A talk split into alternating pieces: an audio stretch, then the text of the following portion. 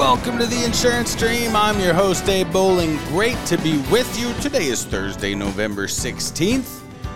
We are talking about how to choose the right virtual assistant company. It is a tough employment market out there, it has been for a long time. My prediction is it probably will continue to be. Inflation's on the rise. Insurance is in a hard market. It's tough out there right now. So, we've got to adjust the sails of our ship accordingly. And one of those tools that you can use is choosing the right virtual assistant company or hiring virtual assistants in the first place. So, that is what we're going to talk about on today's insurance meditation. Um, I think I said sponsored by Viva Virtual Assistants, obviously. Uh, you can go to theinsurancedream.com, click on services for your agency, and click on uh, virtual assistants, and that'll hook you up with those great folks over there at Viva. Um, you know, so in the ever changing landscape of the insurance industry, leveraging virtual assistants can really be a game changer. It has been for me, um, and I think that it can be to uh, for you too. But you know, so let's delve into the key considerations uh, for selecting the perfect virtual assistant company for your agency. So, very first thing you need to do is to define your needs clearly, and in order to do that, you need to understand what your needs are. Uh, what is your virtual assistant going to do? My rule of thumb is all non-revenue generating tasks possible you push over to your virtual assistant.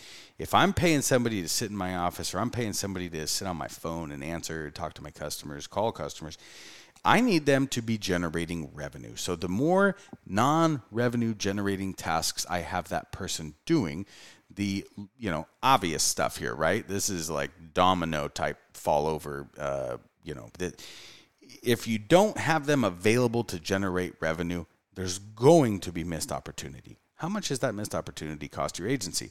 Um, and that's an assessment that you should probably think about. But you know, the so the very first thing you want to define your needs clearly. Um, you want to you know take a step back, figure out exactly what they're going to be doing, exact tasks, make a list. Next, you want to go around and and you know view the landscape of the available virtual assistant companies. Um, you want to evaluate their expertise and their specialization. There is a lot of virtual assistant companies out there who do not specialize in insurance. I hired one when I was an insurance agency owner because that was the one that I found where I liked, you know, their contract and things like that. And, and we'll look into that uh, later here too. But you really want to find somebody that specializes in the insurance industry because they're around now. And if they're around and you have people who have already been trained on the nuts and bolts of insurance, then um, you, you really want to make sure that you are getting somebody that is familiar with our industry. It's going to save you a lot of time, and time is money. So, number three, you want to consider the technology and the tools utilized by the virtual assistant company. A modern and efficient VA should be well versed in the latest technologies and software relevant to our industry. This ensures smooth integration into your existing systems and it facilitates a more productive working relationship with you guys moving forward. Number four, assess their training and onboarding process the, success of your virtual assistant's performance it really is going to depend heavily on the training that they receive. Inquire about their onboarding process. Inquire about how they familiarize their team with your specific business processes and requirements. A comprehensive training program is a key indicator of a company's commitment to dealing with quality services. So that is number four. Number five you want to examine the company's security measures where do their VAs work? What kind of systems and software and processes are they using? What kind of security measures and firewalls, things like that? What is in place to safeguard your agency's information that these folks are going to be processing? You want to, number six, explore scalability options. Um, as your insurance agency grows, so will your need for VAs. A company that can seamlessly scale its services to accommodate your expanding requirements ensures a long term and fruitful partnership.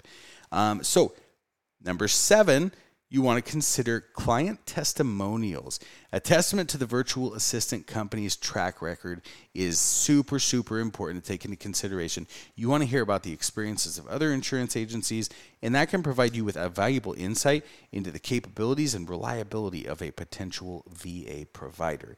And last, number eight, you want to have an open line of communication with potential providers. Schedule meetings, have calls to discuss your needs, ask questions, get a feel for the company and the culture.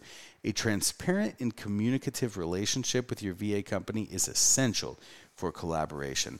Um, and then, you know, I think we touched on it before. I, I know I did in uh, number two, but the contract. You really want to look at the contract. What is the commitment time frame?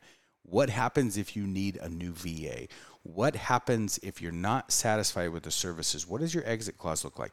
Those are all super important things to put on your list as well. Uh, and this has been your daily insurance meditation.